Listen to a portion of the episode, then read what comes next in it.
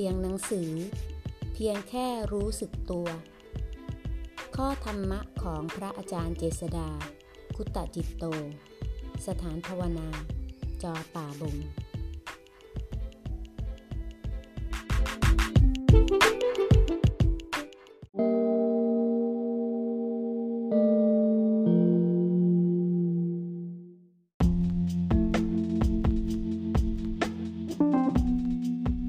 หน้า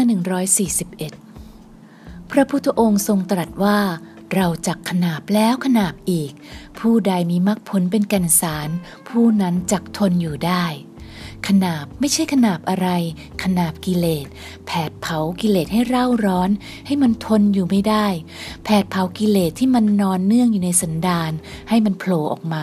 ต้องมีความอดทนเท่านั้น พร้อมทั้งปัญญาเห็น และยอมรับความจริงว่า สิ่งเหล่านั้นเป็นตัวทุกข์จริง ๆ ไม่น่าเอาหน้าเป็น ไม่ควรยึดถือว่าเป็นเราของเรา